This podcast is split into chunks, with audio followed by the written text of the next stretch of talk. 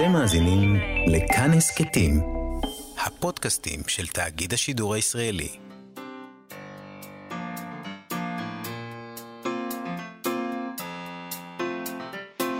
מה שכרוך עם יובל אביבי ומה יעשה לה.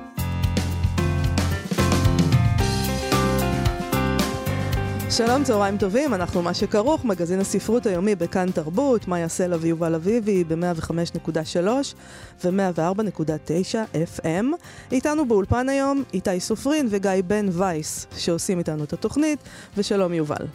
שלום מאיה, אנחנו נדבר היום עם הרבה דוקטור אלונה ליסיצה, שהיא העורכת אה, של הסידור הרפורמי הישראלי החדש. יצא עכשיו תפילת האדם. אה, הסידור הזה הוא די רדיקלי בשביל חלק מהיהודים, אולי, אולי בשביל כל היהודים? לא, לא, לא. לא, לא.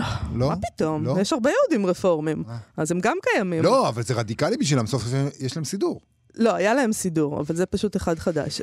דווקא, אגב, בסידור הקודם של הרפורמי, אה, אה, היו תפילות שהוצאו ממנו, ופה הם החזירו אותם חזרה פנימה, אנחנו נשאל אותה על זה. כן, אה, וגם הוסיפו דברים. ויש שם טקסטים שהוספו, טקסטים... למשל, יש שם כל מיני טקסטים לשבתות מיוחדות לקראת החזרה ללימודים, לציון המאבק באלימות נגד נשים, לציון יום המשפחה, שבת גאווה. יום זכויות האדם, כל זה נכנס נכון. פנימה לתוך הסידור. אה, יש בו טקסטים של לאה גולדברג, יונתן גפן, חיים נחמן, חיים נחמן ביאליק, מאיר אריאל, אה, ושלל חידושים. אה, שלל חידושים, ונשאל אותה על כל הדברים האלה, אז נדבר עם הרבה על הסידור הזה. ואני... באמת, זה, האמת היא שזה נורא מרתק הדבר הזה, כי אתה, אתה שואל את עצמך,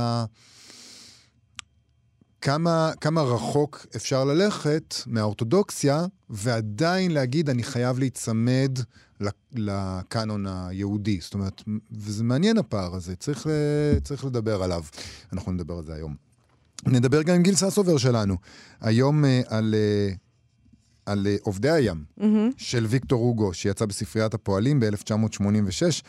בתרגום של אה, מנשה לוין, ונמצא חינם אין כסף בפרויקט בן יהודה. כן, שמחתי לגלות אותו שם. אז נדבר... אה, אין ספק שלגיל ססובר יש עניין עם ים. כן. אה, אז נראה את הזווית של ויקטור הוגו על הדבר הזה, ויש שם את נפוליאון בספר הזה, ועליו תמיד נחמד לדבר. אנחנו מתחילים אבל עם, עם משפחת עוז.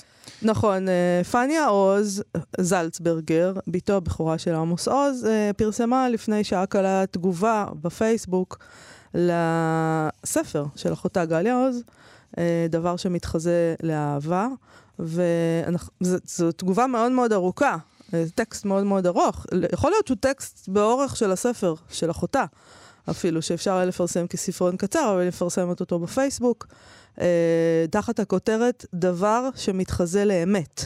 תגובתי. דרך אגב, היא, היא מפרסמת אותו בפייסבוק לטענתה כי היא מאוכזבת מהרבה מאוד עיתונאים שלא עושים את העבודה שלהם כמו שצריך מול הפרשה הזאת. אז היא אומרת, אני לא סומכת עליהם, בעצם אני אעשה את זה בפייסבוק. אז הכותרת שלה הוא, אה, היא דבר שמתחזה לאמת, תגובתי לספרה של גליה עוז, וככה היא כותבת. אגב, זה באמת טקסט מאוד מאוד ארוך, ולכן אנחנו נקרא רק חלקים ממנו. אה, והיא כותבת, שמי פניה עוז, אני כן הייתי שם. בין 1960 ל-1979, כל יום, משעה 4 עד 18.45 אחר הצהריים, ובשבתות גם בין 9 ל-11.45 בבוקר. לא היו בבית דלתות סגורות. בבית הראשון שלנו היה רק חדר אחד, ובבית החדש היו לפני ההרחבה חדר וחצי. את קירות הבית הראשון כיסתה שעונית מטפסת, ובגינה נטע אבא עץ ביום בו נולדתי, ועוד עץ ביום בו גליה נולדה. אבל לא על עצמי ועל ילדותי אכתוב כאן, אלא רק ככל שהדבר רלוונטי. הפוסט הזה משועבד לדברי אחותי, שהיא, מבחינתה, אחותי לשעבר. אני מבקשת להשיב כאן לטענות שהטיחה גליה באבי, טענותיה על אודות אמי ובעקיפין, ופעמים רבות בעל פה, גם בי ובאחינו דניאל. פייסבוק איננו הפלטפורמה המועדפת שלי, אבל אחרי שראיתי את התנהגותם של אנשי תקשורת בפרשה הזאת, לא כולם חלילה, אני מבינה שכאן האפשרות הפחות רעה. אנחנו מדלגים, ואני חייבת להדגיש את זה כל הזמן. אה, מי שרוצה לקרוא את הטקסט במלואו, מוזמן ללכת. אין ברירה, אה, זה, לא, זה פשוט לא טקסט שאפשר להקריא את כולו, הוא פשוט נורא נורא ארוך. אין... אז זהו, אז כשמדלגים בוחרים גם אה, מה לקרוא, ואז, טוב. אז היא כותבת כך, לא הייתה שגרה של התעללות סדיסטית, היא כותבת במרכאות, כי זה, כך הגדירה את זה גליה עוז, לא הייתה שגרה של התעללות סדיסטית, גם לא רגשית. לא אלימות יצירתית במרכאות, לא בבית היה טרור במרכאות, לא אירועים קשים רדפו זה את זה, ולא... גם ציטוט של גליה עוז, את הסימנים הכחולים הסתרתי מאחורי שרוולים ארוכים גם בקיץ. כל המשפטים הללו, אז רואים בספר, הם תחבולה דקדוקית פשוטה ומזוויעה. הפיכת עבר חד פעמי לעבר מתמשך. Uh, הוא היכה אותי פעם, להוא נהג להכות אותי, ולהוא היה מכה אותי תמיד. סעיף האשמה השלישי, לפיו אבא היכה את אימא, חייב להימחק. אבא לא היכה את אימא. היו ביניהם מריבות פה ושם, חלקן קשות, וגבוה מעליהן נפרסה סוכת שלום של אהבת חיים עמוקה ומרהיבה, עד שנשם את נשימתו האחרונה כשאימא ואני מחזיקות בשתי ידיו. אמנם הארץ סירב לפרסם את ההודעה הקטנה שאימנו נילי ניסתה להעביר לתקשורת, הודעה נמנעת מוויכוח עם גליה, אבל טובת ריבונות, לפחות על זיכרונה, גופה וכבודה של נילי בת ה-81. אנחנו לא נוותר. עדותי מופיעה בפוסט הזה, אבל אמא תישאר מעתה מחוץ לזירת הקולוסיאום. והיא אה, ממשיכה. לא הייתי עדה לאושרו העצום של אבא כאשר נולדתי, אבל אני עדה לאושרו העצום כאשר גליה נולדה. מבחינתו, סוף סוף היינו משפחה ממש. אבא ואימא צעירים ושמחים, שתי ילדות וחתול. הוא היה אבא הרבה יותר מחבק ממרבית האבות בקיבוץ. אין ספור שעות אני זוכרת את שתינו בחיקו, עם ספר, או על המחצלת, בדירת החדר עם צעצועים. הוא לא הפסיק לדבר, לשיר, לצטט מהתנ"ך ומביאליק, לכתוב ולתעד בקפדנות ביומן התינוק של כל אחת מאיתנו. כשגדלנו קצת, לפעמים ביקש מאיתנו לחבק זו את זו. לומר זו לזו, את אהובה, את נפלאה. עד מהרה הבהרנו לו שנחליט לבד מתי להתחבק. הוא היה מתנצל ומספר לנו שוב ושוב כמה נורא היה לו להיות בן יחיד. ואיזה אוצר נהיה אנחנו זו לזו מילדות ועד זקנה.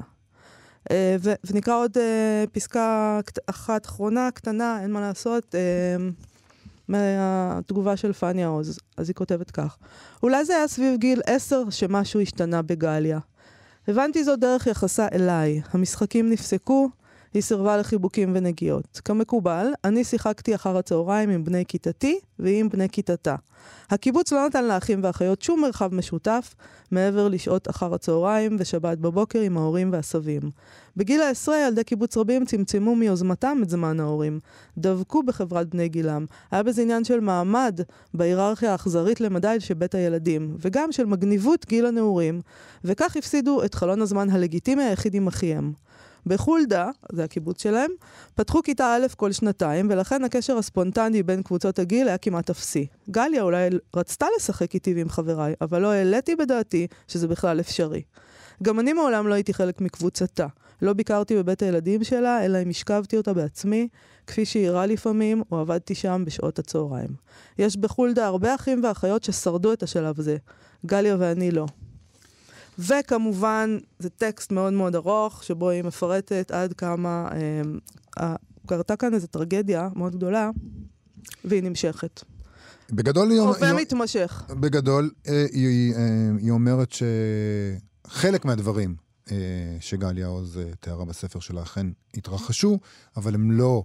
אה, הם לא היו השגרה הם היו חד פעמים. הם היו חד פעמים, mm-hmm. ועל דברים אחרים היא אומרת שהם בכלל בכלל לא קרו לפי עדותה. אה, ואפשר רק להניח. אגב, היא מתארת שם, אני, קשה לי מאוד מאוד לדבר על זה, כי זה באיזשהו אופן, אוקיי, זה, אנחנו מדברים על עמוס עוז, אה, שהוא סופר, הסופר של הישראלי, ולכן אנחנו בכלל מדברים על הדבר הזה, ומצד שני, אנחנו מדברים פה על משפחה שהיא קיימת באמת. כן. ויש איזה מין תחושה שלא מתחשק לך להיכנס לתוך החיים של אנשים פרטיים. כן, אתה מרגיש עכשיו ש... אמ, הפרשה הזאת היא, אה, אה, הפכה להיות משהו שמאוד לא נעים לעסוק בו. אה, כלומר, היא הייתה כזאת מההתחלה, אבל בהתחלה הייתה איזו תחושה שאולי יש פה גם מעשה ספרותי. לי הייתה התחושה שהספר הזה פותח צוהר לסוגיה מושתקת. ללא ספק, הסוגיה המושתקת כמובן של מה שמתחולל מה שקורה לילדים אגב, בבתים. אגב, אתה, אתה חושב שהסוגיה הזאת היא חושב... מושתקת? מה שקורה לילדים בבתים? אני חושב שהדיון שנערך, שנערך לזמן קצרצר אחרי שהספר של גלי עוז התפרסם, היה דיון שלא מתקיים ב, ב, ב, בצורה שבה הוא התקיים לרגע אחד קצר אחרי שהוא התפרסם, ואני חושב שהדבר הזה נגמר, וזה הפך להיות משהו אחר. זה הפך להיות משהו שבאופן כמעט מובהק הוא כבר לא בעולם הספרות, מלבד העובדה שזאת משפחה ספרותית. כן, וגם נגיד האופן שבו אה, פניה, פניה עוז מתארת פה בטקסט, אה, מתי זה, מתי מש, הדברים השתנו. Mm-hmm. והיא מציינת תאריך, לא זוכרת אם היא כותבת שזה 2010 או 2015, mm-hmm. אחרי שאחותה קראה את הספר הורים רעילים. Mm-hmm. זאת אומרת, ואז היא מגיעה משם עם כל מיני אה, מושגים. Mm-hmm. אה, אז הדבר היחיד שאני יכולה להגיד על זה, לכאורה כמובן, זאת אה, טענתה של פניה. אה, אז אתה רואה כאן אבל משהו שקשור להשפעה הענקית שיכולה להיות לספרי... פסיכולוגיה עממיים כאלה. זה דבר חיובי כאלה. שאפשר להגיד על ספרים. לא יודעת אם זה חיובי, כי זו השפעה אולי שלילית גם. 아, כאילו, לא, לא יודעת אם זו השפעה חיובית במיוחד. לא, אנחנו... כאילו, אתה חושב שאתה קורא ספר פסיכולוגיה, ואז אתה מאבחן את עצמך ואת הסביבה שלך דרכו, זה יכול להיות אולי לא חיובי, אין לי מושג. אבל, זה, אבל יש השפעה מאוד מאוד גדולה על הדבר לא, הזה, אולי זה, זה דבר, אפילו מסוכן. דבר חיובי שלספרים עדיין יש השפעה. חשבנו שכבר אה. אין להם את הכוח הזה, ושלמילה המודפסת אה, נגמר הכוח לגמרי. תראה, אני אגיד לך משהו, דבר אחד. גליה עוז התראיינה אצל אה, גואל פינטו שלנו, הרעיון mm-hmm. הראשון שהיא נתנה, mm-hmm. ושם, אם אני זוכרת נכון, גואל שאל אותה על העניין הזה של הטיפול, אם היא עברה, הייתה בטיפול, עברה טיפול, ותשובתה הייתה, לא עברתי טיפול, אני מטפלת בעצמי באמצעות קריאה, אני קוראת ספרים. Mm-hmm. אוקיי, זה הכל.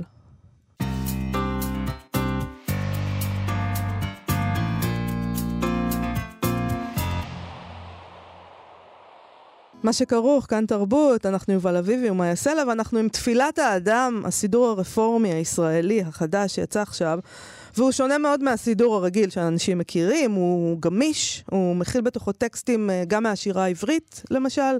חנה סנש, כמובן, תפילת האדם זה, זה חנה סנש. אה, יונתן גפן, שימבורסקה, יהושע סובול, יהודה עמיחי, אבל גם יש בו כל מיני הצעות, נגיד, נוגות, אה, שנוגעות למגדר, כי לאלוהים אין מגדר, אז יש שם הצעות איך לקרוא אם, אם נקבה קוראת, לעומת אם זכר קורא, כאלה. זה סידור שהוא לטענ, לטענתם גם מסורתי וגם יצירתי. עורכת הסידור אה, הרפורמי הישראלי היא הרבה דוקטור אלונה ליסיצה, שלום לך. שלום לך, מאיה. הרבה ליסיצה. קודם כל, אנחנו לא רגילים להגיד רבה, אז הנה, זה כבר איזה משהו רדיקלי. שקורה. נכון? כדאי שנתרגל. נכון. אה, יותר מחצי עשור אה, הרבה עבדתם על הסידור הזה, שנגיד שהעורכת הראשית שלו היא הרבה דליה מרקס. Uh, ומעניין אותי לדעת איך עובדים על טקסט כזה. כלומר, מה, מה שהכי עולה לי לראש זה שיש את uh, נוסח התפילה, כפי שהוא במסורת ישראל, ואתם בעצם, יש לכם את התעוזה לייצר תפילות חדשות uh, ולהכניס לסידור טקסטים חדשים ו- ופרשנויות. Uh, היד רועדת כשעושים uh, החלטות כאלה? הרבה סיליצה. הרבה סיליצה, חבל, כי הייתה לי שאלה ממש... אה, שאלתי ש... אותה ביד רועדת. זו שאלה טובה. אני רוצה אבל, אה, אולי נקרא. עד שהיא תחזור, כן. נקרא, כי יש כמה דברים ש... אה, שראוי לקרוא. למשל, היא חזרה כבר. אוקיי, אז לא נקרא, אולי נקרא קצת מתוך זה. הרבה איתנו? הרבה סיליצה? על, כן, אני כאן. אוקיי, okay, אנחנו פשוט, כשנעלמת לנו, אמרנו כן. שנקרא אחד מהטקסטים החדשים שהכנסתם, בהמשך לשאלה שמאיה שאלה. למשל, יש פה אה, שבת לציון המאבק באלימות אה, נגד נשים. אז יש פה אה, תפילה לאלוהינו ואלוהי אבותינו ואימותינו. ואתן כותבות, לסובלות מאלימות במשפחה אנו קוראים בכל ליבנו, פתחי לי אחותי, הרימי בכוח, קולך, הרימי אל תיראי, כי יש שכר לפעולתך, הורידי כנחל דמעה, ראיתי את דמעתך. אחותנו את, אחותנו את, אחותנו את, היי לאלפי רבבה. ומאיה בעצם שואלת, האם היד רועדת כשמכניסים טקסט כזה למשהו שמוגדר כסידור? אה, קודם כל, התפילה היפה הזאת נכתבה על ידי רבה אה, נעמה דפני קל, מכהנת בקהילת אה, אוהל אברהם בחיפה. אה, אני חושבת שהיד רועדת כשאנחנו לא מכניסות ספירות כאלו לתפילה היומית שלנו. כשאנחנו לא מדברות אה, אל הקדוש ברוך הוא, אל עצמנו, אל החברה שלנו, על עוולות ועל דברים שקורים בחברה שלנו. אז זה באמת, אה, יש בעיה. אני חושבת שסידור תפילה, בעצם כמו כל פעולה של עמידה לפני הנשגב, צריך, אה, צריכה להיות תקינה, ישירה ומאוד מאוד אה, רלוונטית למה שקורה לנו היום. אחרת זה מס שפתיים, זו איזושהי פעולה טכנית שאין אה, בה משמעות. לכן אז, בסידור יש תפילות שמתייחסות לחיים שלנו היום בישראל. עד כמה יש רלוונטיות אז לטקסטים הישנים? זאת אומרת, אולי פשוט הדרך שלכם היא דרך אחרת, ואפשר להיפרד מכמה טקסטים ישנים. למה חייבים להשאיר את כל הטקסטים הישנים גם? אז uh, זו שאלה באמת מורכבת, uh, ונתנו תשובות uh, מגוונות. Uh, גם אנחנו, שתי האורחות, הרבה פרופסור דליה מרקס ואנוכי, אנחנו uh, נשים דתיות, מתפללות, מאוד מסורתיות, והתפילה שלנו בוודאי מושתתת ומכוונת uh, ובאה מתוך המסורת היהודית. הטקסטים האלו מאוד מדברים אל ליבנו, הם טקסטים מאוד יקרים, כמו לרוב האנשים שמתפללים בבתי כנסת שלנו. אמ, כמובן, יש בתפילה שלנו, בתפילה המסורתית, יש תפילות אמ, מסורתיות לגמרי, שלא נכנסו לסידור.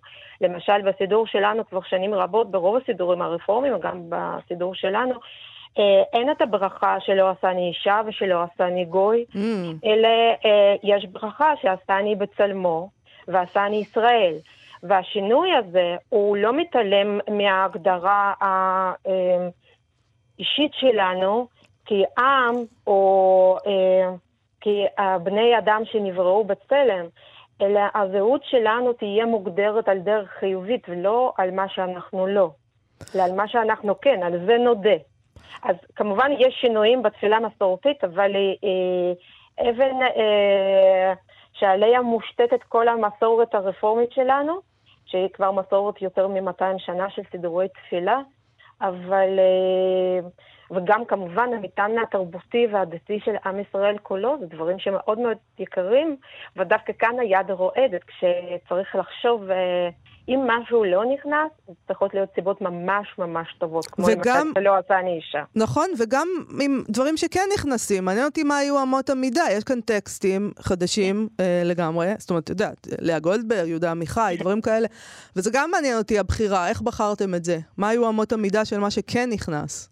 אז אני אספר לכם, זה היה תהליך מאוד מורכב, והסידור נערך באמת אה, בתהליך משתף של רבנים וחברי קהילה, אה, קהילות של התנועה הרפורמית, אה, איזה תהליך של כמעט שש שנים. ולגבי השירה המודרנית הישראלית, היו לנו כמה פרמטרים. שלא בכל המקרים עמדנו בכולם, אבל לפחות אה, שניים משלושה היו צריכים להיות. והפרמטרים האלו, אה, קודם כל, השירה הייתה צריכה להיות תפילה. אה, משהו שמבטא פנייה אל הנשגב ופעימות הלב של האדם היהודי המתפלל. זה לא יכולה להיות שירה על, ולא שירה שמילה תפילה או שבת מוזכרות בתוכה, אלא כשאת קוראת את השירה הזאת, את מרגישה שאת מתפללת. זה דבר ראשון. הקריטריון השני היה האיכות הספרותית הפואטית של השירה, אה, שכאן כמובן אה, אתם יכולים להבין שיש הרבה מקום למחלקות, כי אה, זה באמת טעם פואטי אישי נכון, של כל אחד. נכון. והקריטריון השלישי זה מקום של השירה הזאת ב,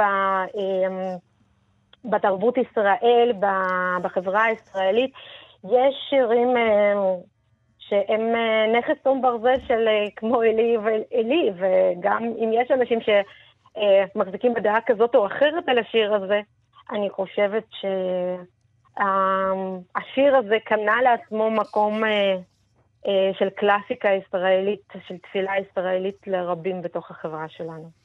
אני רוצה לשאול למה זה צריך להיות, אני שוב, אני חוזר לזה, באיזשהו מובן קצת ענית על זה מקודם, אבל אני חושב שצריך לעמוד על זה. למה זה צריך להיות בתוך, תחת הכותרת סידור? למה כל הטקסטים החשובים האלה לא יכולים להיות משהו, יש את הסידור, ויש עוד משהו, מוסיפים את זה, הרי להכניס את זה לתוך הסידור זה אחד הדברים שגורמים לזרמים אחרים ביהדות, שרואים אותם, את עצמם כמייצגים יותר נאמנה את הערכים המסורתיים של היהדות, כל כך לכעוס עליכם וכל כך לא לקבל אתכם. אתם נוגעים בטקסטים הכי בסיסיים ו- ועושים בהם כשלכם. למה לא להוסיף לצד? למה זה צריך להיות תחת הטייטל הזה? למה לעורר את. הפרובוקציות האלה? אני חושבת שבשאלה שלך יש הרבה מאוד שאלות, כי בשאלה שלך יש הרבה מאוד uh, הנחות יסוד. קודם כל, uh, מילה סידור uh, מגיעה מתוך uh, מקום סדר, איך מסדרים את התפילה. ועם ישראל מסדר את התפילה כבר לפני שנה. יש את המבנה הקבוע, אבל התפילה עצמה היא מאוד שונה בעדות שונות, ויש הרבה מאוד נוסחים, והמחשבה הזאת, הניסיון הזה להשיג סידור, כביכול יש איזשהו הסידור, זה לא נכון היסטורי, זה לא נכון אה, מבחינת אה, סידורים הקיימים בעולם. אמ, וגם, אני חושבת, גם הניסיון לחשוב שיש איזשהו זרם ביהדות שהוא מרגיש בסידור, בתפילה, באיזשהו דבר, זה, זה איזושהי פנטזיה, אה, ככה, אם אני לוקחת את זה על הצד הטוב של הפירוש, ומניפולציה מכוונת, אה, אם אני לוקחת את זה לכיוון אחר. זאת התפילה הרפורמית, זאת תפילה של אה, יהודים אה, רפורמים דתיים בישראל. והשירה הזאת אה, באה לתוך התפילה כדי לעזור לאנשים להביע את הרגש הדתי שלהם. עכשיו, אה, אני גם רוצה להגיד שכמובן השאלה של אה, יחס בין המסורת לבין הטקסטים החדשים, הוא בא לידי ביטוי בסידור בצורה מאוד ברורה. למשל, אתה יכול לראות שמבחינה גרפית mm-hmm. יש בידוי מאוד מאוד ברור. הפונטים שונים. הפונטים והצבע. נכון. זאת אומרת, ברגע שאתה מתפלל, אתה יכול לראות מהו הטקסט המסורתי, ומהי בעצם ההצעה, השערה, כוונה. אמ, זה דבר אחד. ועכשיו אני רוצה גם להגיד מילה נוספת. אני חושבת שהסידור מנסה לקרב אמ, ולאפשר. אמ, אני חושבת שאני יש לא מעט אנשים שאולי הגדירו את עצמם בציבוריות הישראלית כחילונים, אני פחות מזדהה עם ההגדרה הזאת, אני קוראת לאנשים האלה חופשיים ממצוות, אני חושבת שיש קדושה בלב כל אדם, אמ, גם ברגעים מסוימים, וגם אה, השאיפה אל הקדושה היא קיימת באדם בכלל. ואני חושבת שאנשים אה, לא תמיד יכולים להתפלל בטקסט המסורתי. והשירה העברית היא בעצם כלי. היא כלי למלא את הנפש בקדושה, היא כלי לחיבור אל הנשגב, אמ, היא הנחמה, בדיוק אותן פעולות אה, שיש לתפילה, שבח, בקשה, תחינה, בכי, אמ, אה, ביטוי הרגש. ולהרבה מאוד אנשים, הטקסט המסורתי היא, אה, הוא לא באמת מאפשר את הדבר הזה. והשירה שהכנסנו, לדעתנו, יכולה לעזור, להעשיר. זאת אומרת, מישהו שהרגיל בתפילה, אגב, אמרתם בהתחלה שסידור מאוד שונה, אני חושבת שהרבה מאוד מהחברים האורתודוקסים שלי שניסו להתפלל בסידור אה, שלנו, מצאו את כל חלקי התפילה ולא החסירו שום דבר. אה, לא, אבל היה, הם מצאו גם דברים חדשים, כמו מי שבירך אה, ליציאה מהארון, בדיוק, למשל. בדיוק, אז למשל, אם את רוצה להתפלל תפילה מסורתית, חוץ מנקודות בודדות שיש לנו באמת אה, מחלוקת או תפיסה אה, תיאולוגית אחרת, אה, כל התפילות על הסדר נמצאות, יש את המבנה הקבוע וכל חלקי תפילה נמצאים, ואת יכולה להמשיך ולזרום תפילה מסורתית לכל דבר. ואם את מגיעה אה, מרקע פחות מסורתי, את יכולה לה, אה, למצוא דברים שאפשרו לך להתחבר ולמצוא את התפילה שלך. זה נכון, יובל, הדבר. כי אנחנו, כאנשים חילונים, שמתי לב, אגב, שאנשים דתיים לא אוהבים את המילה חילונים. זה כאילו שם אותנו באיזה מקום שהוא מבחינתם איום ונורא. למרות שאנחנו כן מגדירים את עצמנו אני ככאלה. אני אוהב את המילה הזאת, אני אז אנחנו כחילונים, אותי. אם פתאום אה, נחליט שאנחנו רוצים אה, ללכת להגיד הגומל בבית כנסת, כי ניצלנו מאסון, לא נדע בדיוק מה לעשות. אז אנחנו יכולים לפתוח את הסידור הזה, שהוא קל להתמצא בו, ולהבין איך, מה, מה מתאים לנו שם. אבל יש הרבה מאוד זרמים אה, שהם יגיעו לחלק הזה. שבו הם מדברים על אה, שבת גאווה או יציאה מהארון, והם לא יוכלו להשתמש בספר הזה בגלל שזה בפנים. הם יגידו לעצמם, אני לא יכול לא לדלג נורא, מעל לא זה נורא. כי זה הפונט שונה. זה לא בשבילם. מבחינתי, הדבר הזה הוא שיקוץ. אני אגיד, אני אגיד לכם... מילא זה, אה, אבל יש פה, דברים. רק אני אגיד שמילא זה, מילא גאווה, אבל יש פה דברים מתוך אגדת הקיבוצים, שזה זה שיקוץ. זה- שאלה באמת מי יותר גרוע. שאלה מה יותר גרוע, כן. אז אנחנו, אנחנו לא רואים אה, את האחים ה- והאחיות היהודיים שלנו, כל חלק מחברה הישראלית אה, בתוך עמנו אנחנו יושבות, זה העם שלנו, על כל אה, חלקיו ועל כל מגווניו.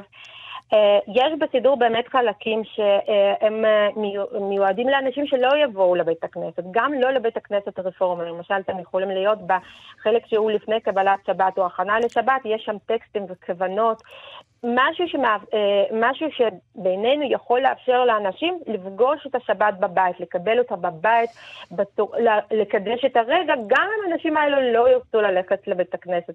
יש בסידור חלקים שאפשרו לאנשים להגיד גומן, וגם אה, לעשות שיבה משמעותית. אה, והשכרה, או לציין אה, מועדי ישראל, אם זה יום העצמאות, או יום הזיכרון אה, להירצחו של ראש הממשלה יצחק רבין, זיכרונו לברכה. אה, זה גם סידור שמאפשר לאנשים שלא חיים חיים דתיים אה, יומיומיים, אבל כן רוצים לקדש רגעים, הסידור הזה יעמוד לצידה. אני רוצה זה- לשאול אותך, אבל אנחנו חייבים לסיים, אבל אני חייב לשאול אותך, את מדלגת מעל העניין הזה ב... בהרבה חן עד עכשיו, אבל אנחנו שאלנו את זה, ואת מציגה אה, גישה מכילה, גם לחילונים או לחופשיים ממ- ממצוות, וגם לחברים אורתודוקסים, אבל בעצם לא נגענו בעניין הזה שהרבה מאוד אנשים בזרמים דתיים יותר אה, שמרניים משלכם, ממש לא אוהבים אתכם, לא אוהבים את הניסיונות האלה. לא ענית על זה עדיין. יש הרבה מאוד כעס עליכם. אבל אני, אני לא רואה, אני, אני, תסלח לי, תדייק לי, אני לא, לא, לא מבינה, אז מה השאלה? מה אתה שואל? נכון, מה תשאל את השאלה? השאלה, אני אשמח לענות עליה. אוקיי, כשאתם מקבל, מקבלות תגובות שאומרות שאתם בעצם בכלל לא דתיים, לא דתיות, לא יהודים. לא יהודים, לא. אני לא- לא מקבלת, אה, אנחנו לא מקבלות תגובות כאלו, אנחנו מקבלות תגובות מאוד יפות ומאוד אה, אוהדות גם מחברים אה, האורתודוקסים. אני חושבת שצריך להפריד בין פוליטיקאים, אנשים שיש להם אינטרסים ומוטיבציות שהן לא קשורות ליהדות, לא להלכה ולא למסורות, אלא לכסף ושליטה, ויש להם אינטרס. אז אה, אני לא אישה פוליטיקאית, אני רבה, אני עוסקת בתוכן, והחלק הפוליטיקאי, אה, תשאלו את הרב גלעד קריד, הוא יפרט לכם את אה, אומרת, יותר. בעצם, את אומרת בעצם שכל המחלוקות הפנים אה, בין הזרמים השונים של היהדות, את אומרת, המצב בשטח הוא הרבה פחות חמור ממה שנראה. אני אומרת שבשטח אה, יש לנו ויכוחים תיאולוגיים, אבל כולנו רוצים שיהדות תישמר, עם ישראל יישמר, וילך ויפרח עם המסורת, והמסורת תהיה רלוונטית. מסורת שורדת כשהיא רלוונטית לעם שלה. עכשיו, אני חושבת ש...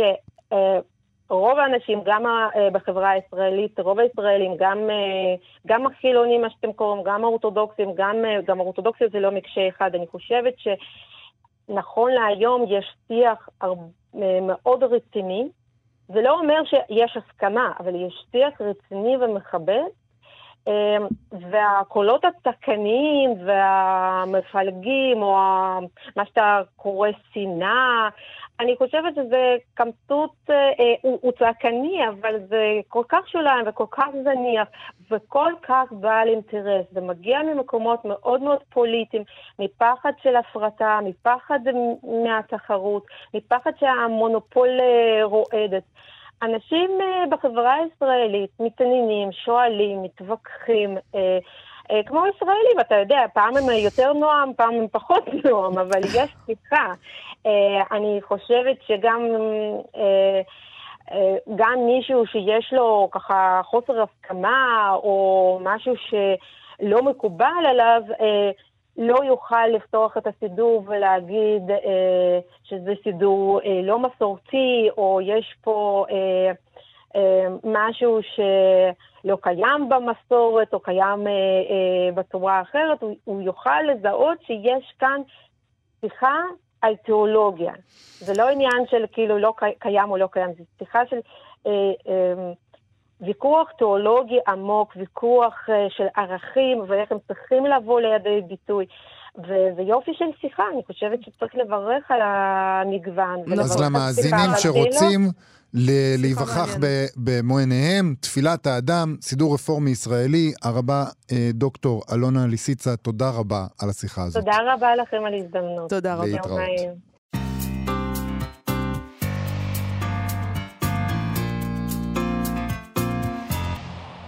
אנחנו, מה שכרוך בכאן תרבות, מאיה סלע ויובל אביבי, חזרנו אליכם. עכשיו, ספרים לזכור. שלום לגיל ססובר, אה, שמגיע עם עוד ספר שכדאי לזכור. הפעם אנחנו עם ויקטור הוגו, עובדי הים, שיצא בספריית הפועלים ב-1986 בתרגום של מנשה לוין, וכמובן זה תמיד מיוחד לדבר על הים עם גיל ססובר, כי תמיד מרגישים ש... יש שם איזה משהו אקסטרה, איזה... יש שם ים. ה- יש שם ים, יש שם אהבה אמיתית כזאת שהיא לא לגמרי ברורה לי, וזה תמיד נחמד כן? לשמוע. למה זה לא ברור לך? כי אני לא חווה את אותו דבר, זה, זה משהו נורא נורא אינטנסיבי. אני מניח שיש דברים שאני אוהב, כמו ש... אני מקווה שיש דברים שאני אוהב, כמו שגיל ססובר אוהב את הים. שלום, גיל ססובר. וברכה. אתה אוהב את הים. כן. מחבב. שלום, שלום. אה, בהקשר לשיר, כן. אה, בזמן שנפוליאון באמת אה, השתעשע לו פה בעכו ויפו ואלכסנדריה וטרח לשרוף את מוס, מוסקבה ואז בעצם החליט שנמאס לו אה, אז באותו זמן איזה אחד בשם ויקטור הוגו אה, בורח מצרפת אה, בהתחלה מגיע לבלגיה ואז הוא עובר אה, לשני איים, אחד מהם זה ג'רזי והשני זה גרנטי שבו אה, מתרחשת העלילה של אה, ספרנו ושם בעצם הוא כותב את, לדעתי גולת הכותרת שלו, כמובן, את עלובי החיים. אבל אנחנו מדברים על עובדי הים. נכון. עכשיו, בהקשר למה שאמרת, יש, לדעתי יש משהו מאוד מעניין. זאת אומרת, נגיד ש, שמלוויל או המגווי או ג'ק לונדון או עמדו כותבים על הים, מהמם. אז זה, זה, אלה אנשי ים. זאת אומרת, הם, הם באמת מכירים כל אה, רפס וכל אה, אה, סוג של רוח. יש להם בטח אה, אה, 70 מילים להגדיר איזה אדווה של גל או איזה, או איזה, או איזה רחש, ו, וויקטור הוגו הוא לא כזה. יש פה בעצם מין ספר ים מפיו של מבקר או, או מתבונן, וזה, דו, וזה דווקא נחמד כי זה יוצר משהו מאוד אחר. יש גם משהו, ב, ב, אני אתייחס לאיים האלה, כן, אבל יותר באי הזה, אבל אה, הם איים מאוד לא גרנדיוזיים, זאת אומרת שאנחנו מדברים בדרך כלל על איים, אז יש איזה מין הילה כזאת, אנחנו רואים את אה, הוואי או את איי קוק, ואנחנו רוא- רואים אה, מין מדרונות כאלה אה, מלאי עשב ו- וירוקי עד, ואולי איזה אוצר ואיזה פיראט. וכאן זה מין כזה איים כאלה עם יותר אופי של חנווני כזה. אה, פרבר מנומנם כזה בקצה של צרפת, ואם לא היה את הדי-דיי הזה, אני בספק אם מישהו כאילו היה אי פעם כאילו מתייחס לשני האיים האלה של, אה, של ליד נורמנדי. אבל גם הספר לא דרמטי, או שהוא מצליח מתוך העמדה הזאת של המבקר בנקודה הלא דרמטית של הדבר הזה, הדרמטי כשלעצמו ים, האם הוא בסופו של דבר נהיה ספר דרמטי? תשמע, יש בו משהו מאוד שקספירי, זאת אומרת, זה מאוד, זה מאוד ברור ש, שהוא, שהוא פורס את העלילה, ולדעתי, קודם כל, אני, אני קורא ל- לאיזה מתרגם צרפתי טוב לקחת את, את המלאכה הזאת על עצמו, ולהעניק לנו תרגום אה, מחדש של, ה, של הספר הזה, אה, כי, אה, כי זה לא פשוט. ולמה אני אומר את זה?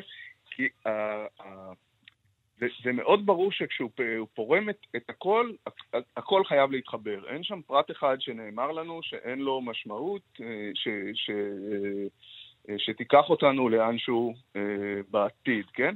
אבל באמצע הספר יש, יש איזה משפט שכמובן נערה אומרת באיזה אגביות, ובעצם הגיבור של, של הספר ז'יליאט שומע, והוא מחליט לעשות מעשה, כאילו לא נערה אמרה את זה, אלא כאילו זה מדאורייתא, אה, והוא בעצם אה, יוצא אה, אל אחת השוניות, אל מין איים טרופים כאלה שב, שב, שבתוך התעלה, אה, ששם נטרפה איזו ספינה, והוא מחליט להציל את המנוע שלה.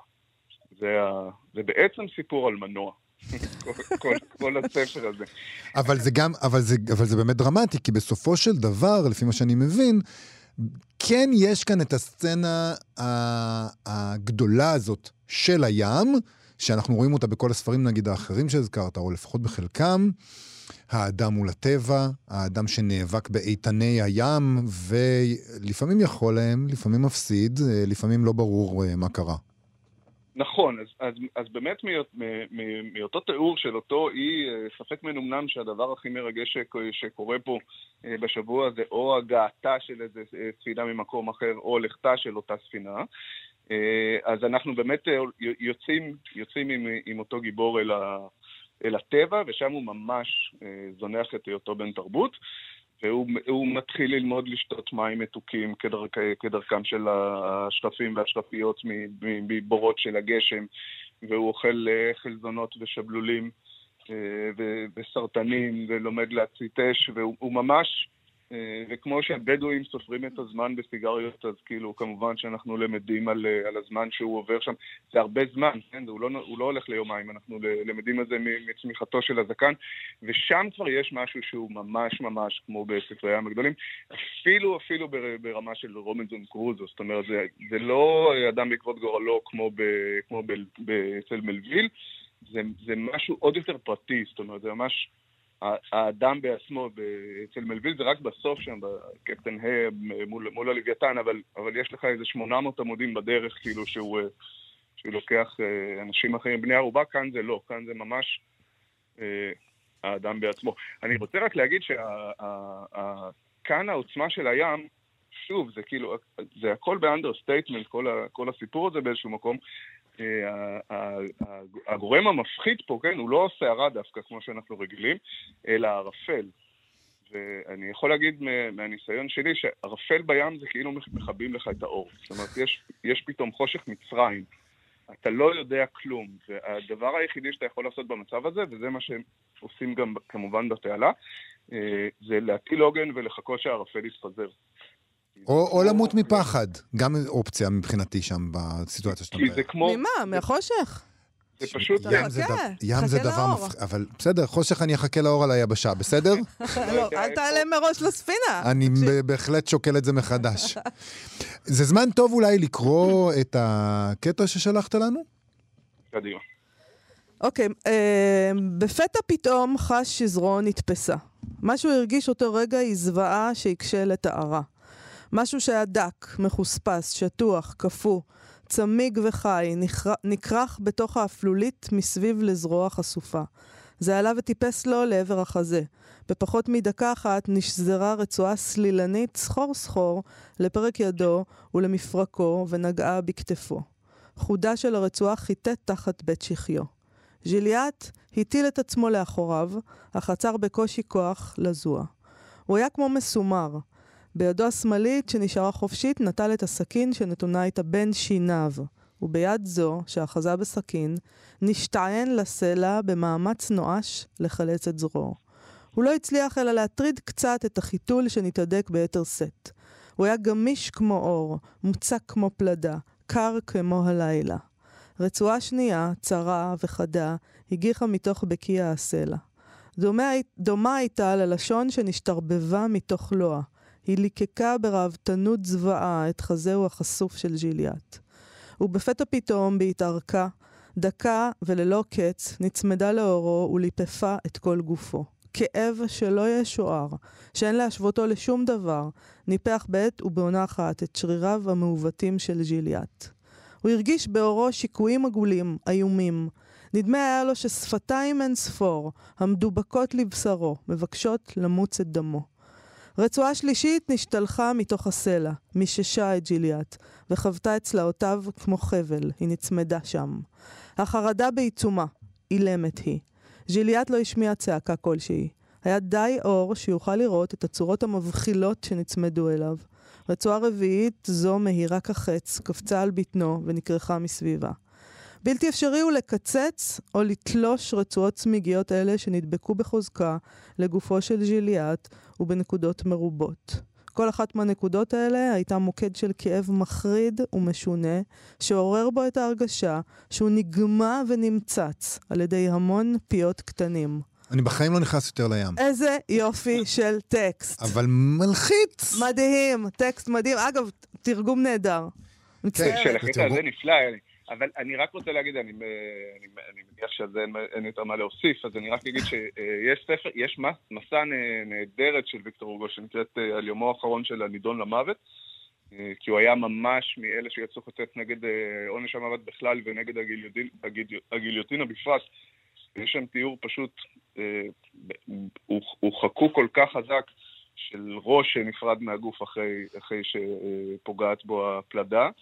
אה, ו- ועכשיו גיליתי ש- שחפרתי קצת לקראת, ה- לקראת הפינה, שבעצם ספר הביקורים של ויקטור הוגו מעולם לא תורגם לעברית. Mm, זה תרגום על מרד שנעשה באיסלנד, ושוב אני קורא לאיזה, לא יודע, הוצאה או מתרגם או מישהו שיקח על עצמו את הדבר הזה, כי זה נראה לי נפלא. זה סופר גדול, ללא ספק. גיל ססובר, תודה רבה לך על הפינה הזאת. בשמחה גדולה. להתראות.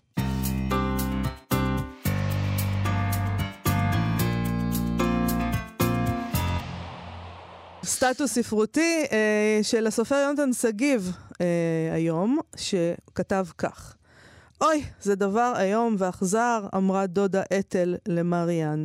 קודם את צעירה, וזה נמשך כל כך הרבה זמן עד שאת חושבת שזה יהיה כך לנצח.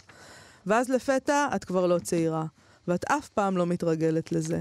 ואבוי, יש רק את הדרך האחת לצאת מכאן. וואי, אני מזדהה עם הציטוט הזה בכל כך הרבה דרכים. אז, ה- אז יונתן שגיב כותב, התרגום הקלוקל שלי לכמה שורות מ"היינו המלווינים" אה, של ג'ויס קרול אוטס, שפורסם ב-1996 וגם תורגם לעברית בשעתו, אך כבר לא מצאתי אותו בשום חנות ספרים.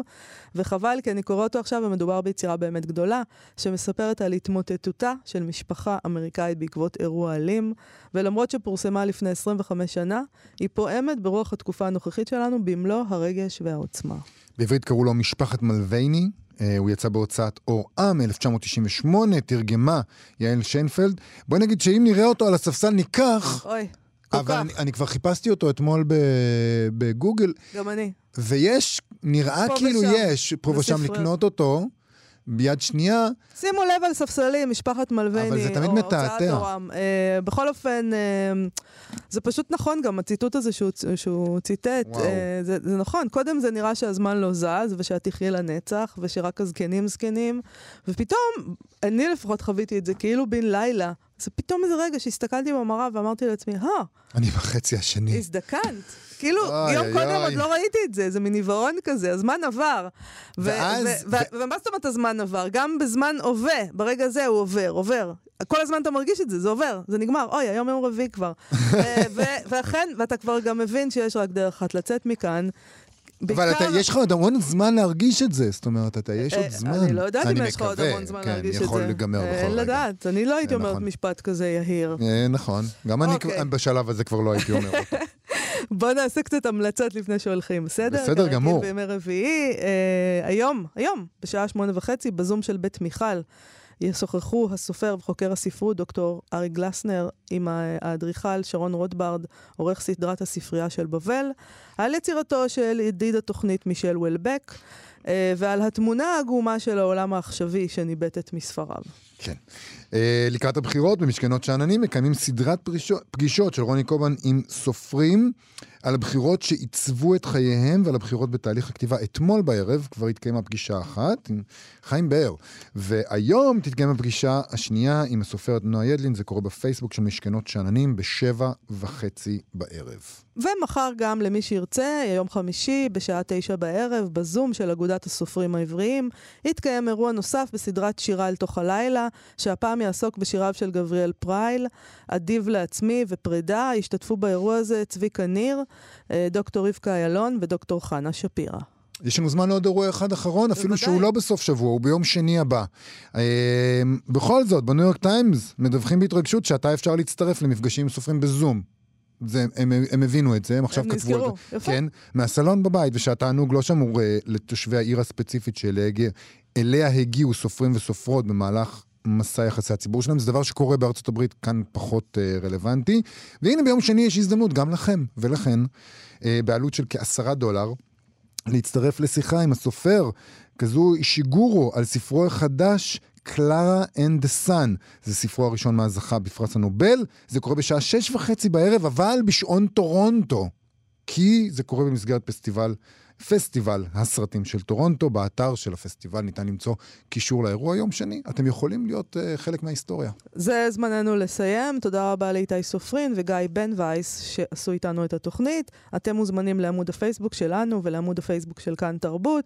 מחר כרגיל אנחנו משדרים את המיטב של השבוע החולף, uh, ואנחנו נהיה פה שוב ביום ראשון. להתראות. להתראות. אתם מאזינים לכאן הסכתים. הפודקאסטים של תאגיד השידור הישראלי.